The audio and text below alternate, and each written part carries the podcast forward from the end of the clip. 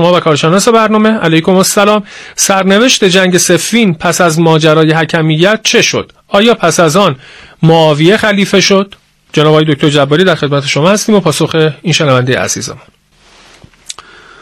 سوال شنونده عزیز در خصوص وضعیت امت اسلامی بعد از جنگ سفین هست که چه فضایی پدید آمد. خب متاسفانه جنگ سفین به دلیل فریبکاری امر آس و معاویه و قرآن بر نیزه کردن منجر شد به مسئله حکمیت و یک مصالحه که تحمیل شد بر امیر المؤمنین مسئله حکمیت هم خب به شکست انجامید از این جهت که امرآس مکار فریبکار هیلگر ابو موسی اشعری رو فریب داد و خب نتیجه این شد که اگر بنا بود طبق فریب امرآس پیش بره معاویه بعد خلیفه و حاکم می‌شد. اما خب امیرالمؤمنین سلام الله علیه و طبعا یاران اون حضرت نپذیرفتن این رو چون یک فریبی بیش نبود. طبیعتا بعد از حکمیت امیر المؤمن سلام الله علیه باید برمیگردوند. مردم رو به سمت اونچه که در سفین داشتن به سمتش پیش می‌رفتن یعنی پیروزی. یعنی بحث اصرار معاویه بر مخالفت با امیر المؤمنین و رها نکردن حکومت شام چاره ای برای امیرالمؤمنین سلام الله علیه باقی نمیگذاشت جز اینکه یک جنگ مجددی با معاویه داشته باشد. اینجا بود که امیرالمؤمنین سلام الله علیه با دو مشکل اساسی مواجه بودند. یک مشکل این افراد جامد الفکر کوتهبین خشک مقدس های بیمعرفت یعنی خوارج که از دل سفین اینها زاده شدن متاسفانه. حاصلش هم این شد که کارشون به جایی رسید که حتی المؤمنین سلام الله علیه رو تکفیر کردند و معتقد بودن که ما کافر شدیم چون حکمیت رو پذیرفتیم و از می‌کنم که حکم رو برای غیر خدا قرار دادیم. لا حکم الا لله این شعار رو می‌دادن و ما توبه کردیم. علی هم باید توبه کند. یک چیزی برای خودشون بافتن به این شکل و از می‌کنم که امیر المؤمنین رو متهم کردن به این مسئله. این افراد جامد الفکر در دل منطقه حاکمیت امیر المؤمنین سلام الله در کوفه و عراق و اینها در مناطق اطراف حال کوفه حضور داشتن. یک مسئله بود.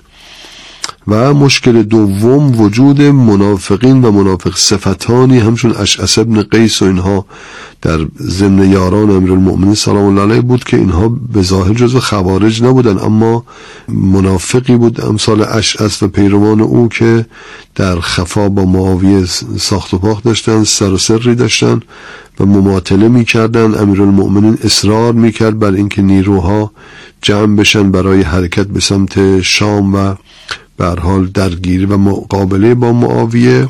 اینها در کوفه امروز فردا می‌کردن. المؤمنین از اون طرف مواجه شده بود با خوارج و فتن انگیزی های خوارج. بعد از اینکه خوارج جنایاتی رو انجام دادن از جمله قتل مظلومانه عبدالله ابن خباب عرد و همطور همسرش و این جنایاتی که انجام دادن امیر المؤمنین سلام الله علیه چاره جز درگیری با خوارج ندیدند. خب خوارج شکست خوردن تعداد زیادشون کشته شدن. از اونجا امیر المؤمنین قصد داشتن که حرکت بدن سپاه رو به سمت شام اما اون طیف دوم که عرض کردم یعنی اشعس وارد میدان شد و سوس کرد یاران امیر المؤمنین رو. و با این بهانه که فعلا ما خسته شدیم از زن و بچه همون دور موندیم و اینها امنیتی در کوفه ندارن. باید بریم فعلا به اونها برسیم تا تجدید قوا بکنیم. بعد بریم به سمت شام. نیروها رو سوس کردن. متاسفانه آوردن به کوفه به کوفه آمدن این نیروها در سال 38 هجری همان. و ارز می‌کنم که عدم قدرت المؤمنین بر تجهیز مجدد سپاه همان یعنی از اون زمان بعد از جنگ نهروان که با خوارج انجام گرفت تا شهادت المؤمنین سلام الله علیه که خب قریب دو سال بود المؤمنین سعی فراوانی کرد در جمع نیرو و فرستادن به شام اما متاسفانه چنین چیز فراهم نشد.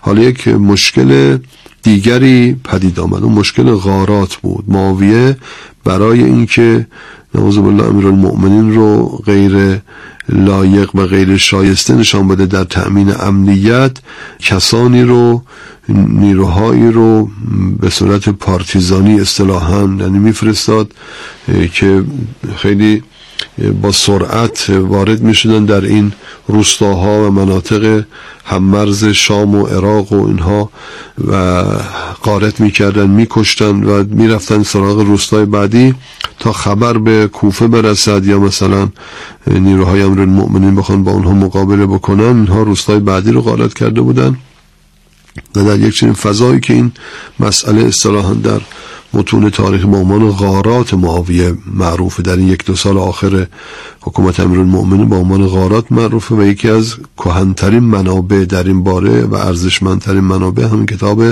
الغارات سقفی است که در اواخر قرن سوم از دنیا رفته سقفی معلف و تاریخ نگار شیعی است. از می‌کنم که در اونجا در کتاب الغارات که الان موجود هست شرح غارات ماویه رو نوشته. پس در پاسخ به این شنونده عزیز که بعد از سفین وضعیت چگونه شد معاویه خیر خلیفه نشد رسما چون خلیفه رسمی امیر المؤمنین علیه السلام بود اما معاویه یک چنین دستاندازی هایی رو کرد و این ادامه داشت تا زمان شهادت امیر المؤمنین سلام الله علیه ادامه داشت و بعد از شهادت امیر المؤمنینه که معاویه با جانشین المؤمنین یعنی امام حسن درگیر میشه و میشه چند ماه طول نمی‌کشه. دوره خلافت امام حسن و متاسفانه صلح رو معاویه تحمیل می‌کنه بر امام حسن. آخر نکته که عرض می‌کنم اگر عزیزان شنونده بخواید یه مدار فضای کوفه رو و یاران المؤمنین رو بیشتر بفهمیم که حضرت با چه کسانی مواجه بود و چه خون دلی می‌خورد. خطبه 182 نهج البلاغه رو که شاید آخرین خطبه المؤمنین سلام الله علیه هست رو معروف خطبه نوف بکالی رو ملاحظه بفرمایید.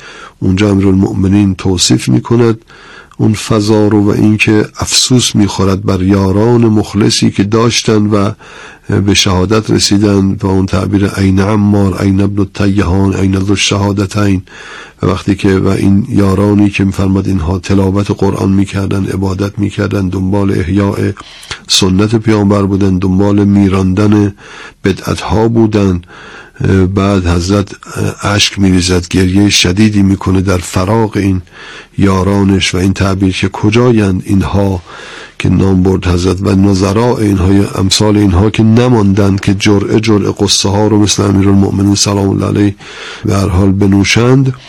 بعد در انتهای اون خطبه امیر المؤمنین دعوت به جهاد می کند که ای بندگان خدا حرکت کنید برای جهاد با دشمنان خدا که نوف به کالمیه که جمعه بعد نرسید مگر اینکه ابن ملجم ملعون به حال امیر المؤمنین سلام الله علیه رو به شهادت رساند. یعنی ببینید تا آخرین روزهای عمر المؤمنین اون حضرت دغدغه درگیری و یعنی برخورد با معاویه رو دارد اما متاسفانه این یارانش با اون حضرت همراهی نکرد.